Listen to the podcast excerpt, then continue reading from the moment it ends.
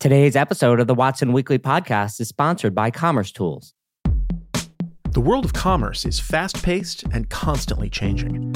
Commerce Tools, the global leader in commerce and creator of the powerfully composable MACH architecture, enables commerce leaders to turn possibilities into reality. Commerce Tools helps businesses go from underperforming to overachieving, and from keeping up to setting the pace, all at a lower total cost. Go to commercetools.com to learn how to get started. It's June 19th, 2023. And this is the Watson Weekly, your essential e commerce digest. Today on our show, update from Retail Innovation Conference 2023. Updated on those grocery e commerce numbers. Walmart launches Startup Accelerator payment provider Stripe joins MACH Alliance. And finally, the Investor Minute, which contains seven items this week from the world of venture capital, acquisitions, and IPOs. But first, in our shopping cart full of news, update from the Retail Innovation Conference 2023. I traveled last week to Chicago to attend the Retail Innovation Conference, or RICE, if you're wondering what Rice is, it's the old internet retailer event. Why did I go? I spoke with Ed Jimenez from Amazon and Sharon Gee from Feedonomics about Buy with Prime and how it can help merchants who want to build lifetime value from direct to consumer websites. One of the biggest pieces of news from the event was that if you have a first party relationship with Amazon, you can now use this Amazon program to power your direct to consumer website using Buy with Prime. That's a pretty cool feature. As far as this Rice event itself, let me cut to the chase. The event is kind of a shell of its former glory of internet retailer event. ShopTalk has almost killed it off, and I'm worried that with ShopTalk coming to Chicago next year, it will finish the job. Given that I only spent 24 hours in Chicago and seemingly about half of that time in traffic, here are a few impressions. On day one, there were about eight hours of talks with a lot of people there, but the show floor was closed. Yes, you heard that right. The exposition floor was closed on the first day of the event. Sounds like a no thank you to all the vendors involved. While I didn't attend the event last year, the last time I went was 2019. I'm told by many people that did that the conference was about half the size of last year. This is at the same time that conferences like Shop Talk and Manifest continue to grow by leaps and bounds. Overall, the logistics for the event were not great, and while I didn't attend on day one, other attendees told me they ran out of food. Given that you know how many people are coming to the event, how does that happen? I polled a few of the vendors who were on the show floor, and I'm told that the brands on the floor were few in number but serious. It's just that there are so few vendors to evaluate as well. Did I mention that the exposition hall itself was about half of its previous size that I remember? And even with that, about half of the vendors that were there I've never heard of. Of course, it's difficult to give critical feedback in the most constructive way possible, and I'm going to get together with some of the organizers in the next week to help them brainstorm and improve the future. Safe to say, it's almost sad to see a conference in such decline. This is coming from someone who has been going to IRCE on and off for the past 20 years. This next week, I'll actually be back in Chicago again at the Envision B2B event, which will be a new one for me. So look me up if you're there.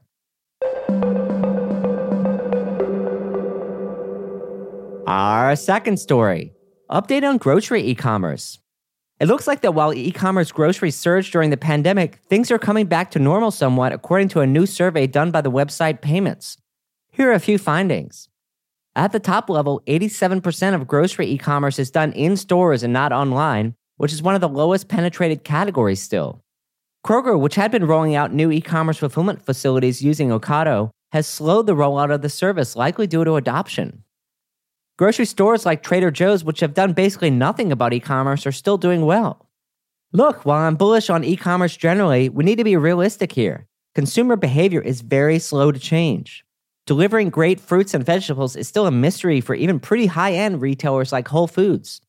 Finally, most people go on one big stock up trip to the grocery store or Costco each week, which means that the place for online is still at the margins. When you need something in a hurry, or you're too busy to go out because of other constraints. The challenge with this kind of behavior is that is at the margins. Mainstream grocery shopping is still not shifting online anytime soon.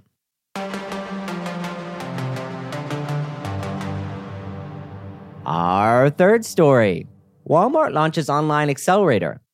I saw a new press release from Walmart last week, which could be useful for the startups in the audience. Walmart has launched what they are calling a Web3 accelerator. Now, before you think it's only about NFTs and crypto, it's actually not. Walmart defines the categories as decentralized commerce infrastructure, data and growth solutions, immersive experiences, and of course, the AI blockchain stack. Couldn't be an accelerator without AI, right? By supporting startups in this realm, Walmart aims to stay at the forefront of emerging trends, enhance its digital strategy, and ultimately provide a more personalized and engaging commerce experience for its customers. So it's a win for Walmart. For startups, you could do worse than getting a stamp of approval from Walmart. For startups that are interested in participating, links to the Outlier Ventures program is in the show notes. Applications close by the end of July. And our last story payment provider Stripe joins the MACH Alliance. The momentum of payment providers joining the MACH Alliance continues as Stripe joins Adyen in the MACH Alliance. Expect others to follow. The simple way to look at Stripe joining the MACH Alliance is Stripe going up market and needs to find new partners, events, and alliances. Not that this will be easy, but the signal it sends is interesting to watch on its own. Aligning with a particular group like the MACH Alliance can be a big part of a go to market strategy. To the extent that you see more enterprise retailers and brands taking similar strategies, and you want enterprise organizations as part of your addressable market, it helps to align this way and make them feel more comfortable about you as a provider. This is a smart move by Stripe, particularly as it prepares for an IPO next year. Of course, Stripe's partnerships with Shopify and Amazon are fantastic, but they're also complete. What's next? This partnership provides part of the answer Stripe moving up market. I like to think of e commerce in terms of ecosystems. In the past five years, the two largest ecosystems in e commerce were very simple to identify Shopify for SMB and mid market direct to consumer e commerce, and Amazon for the most marketplace sellers. To be clear, the two largest ecosystems are not changing anytime soon. That doesn't mean that these trends are not worth following, however. If you're a third party service provider, these Amazon and Shopify are the easiest places to hunt for new brands growing the fastest. In the past few years, the MACH Alliance has put a pretty clear stake in the ground in terms of the enterprise e commerce ecosystem. Their progress has been notable. Personally, I joined as an advisory board member earlier this year to continue to learn how it could help enterprise customers that I work with, not to the exclusion of other platforms like Shopify and BigCommerce, but in addition to. This move continues Stripe's evolution and stretching into new markets. Just to give you some idea how Stripe's branding has changed in the past few years, from June 2018 through 2020, Stripe's tagline was New Standard in Online Payments, which has a clear lean toward direct to consumer e commerce. In 2021, the messaging changed to Payments Infrastructure for the Internet, which sounds a little bit more substantial than the previous messaging. In 2022, now it's Financial Infrastructure for the Internet, which is expanding the total addressable market further. Financial infrastructure basically tells the world that any kind of financial technology is fair game to Stripe in the future, not just payments. And where are the biggest opportunities for growth long term? Of course, with the largest companies in the world. Hey, Watsonians, this is Rick. Tired of trying to find good e commerce discussion on Twitter and LinkedIn and only find self promotion instead? High quality discussions are migrating to more intimate sites like the RMW Commerce community. Recently on the forum, Amazon CEO Andy Jassy got roasted by an investor in an open letter by Bernstein and our community was here for it, breaking it all down with a 14 post thread started by Hendrik Laubscher. Check it out at community.rmwcommerce.com today. Now, a word from our sponsor, Commerce Tools. When a multi billion dollar beauty brand's e commerce platform neared the end of its life, the entire business was at risk, including the ability to serve customers. By switching to Commerce Tools and embracing a more flexible MACH architecture, the retailer's vision of connecting in store and personalized shopping experiences became a reality. The brand can now roll out new features within days, securing its position as a modern brand that uses technology to its advantage. If you're being held hostage by your technology platform and your developers have thrown up their hands, tell them to start a free trial at www.commercetools.com today. It's that time, friends, for our Investor Minute. We have six items on the menu today. First, App Platform Builder.ai raised a $250 million Series D. The company Builder calls itself an AI powered software platform which turns ideas into apps. I can't help but think this is a bad idea because its messaging really focused on individuals who can't build apps on their own that can turn their ideas now into reality. If there's one thing I need less of on my iPhone, it's more apps. Second, European e commerce aggregator SellerX acquires US roll up company Elevate Brands in a share deal and raises additional funds. The fact that cash was not involved in the acquisition of Elevate Brands tells you a lot. Elevate investors live to fight another day. In other news, SellerX raised an additional 64 million from existing investors, which is not an easy thing to do in the current environment.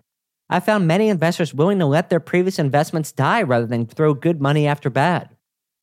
Third, Publicis Sapient acquires e commerce agency Corra. Those that have been in the e commerce space for a long time probably know of Corra. They've been a long-time leader in the Magento implementation space and have branched out to other platforms like Shopify in the past years. Despite this, it never felt to me that they moved too far past their Magento roots. In a world where Magento is not winning many direct to consumer deals, that's a problem for an agency like Corra, and I can't imagine the agency was growing significantly in recent years as a result. Fourth, venture capital arm of L'Oreal invests in Series B of biotech company Debut. I didn't realize that L'Oreal had a venture arm, but now I know it has one, and it's called Debut, which launched in 2018, actually.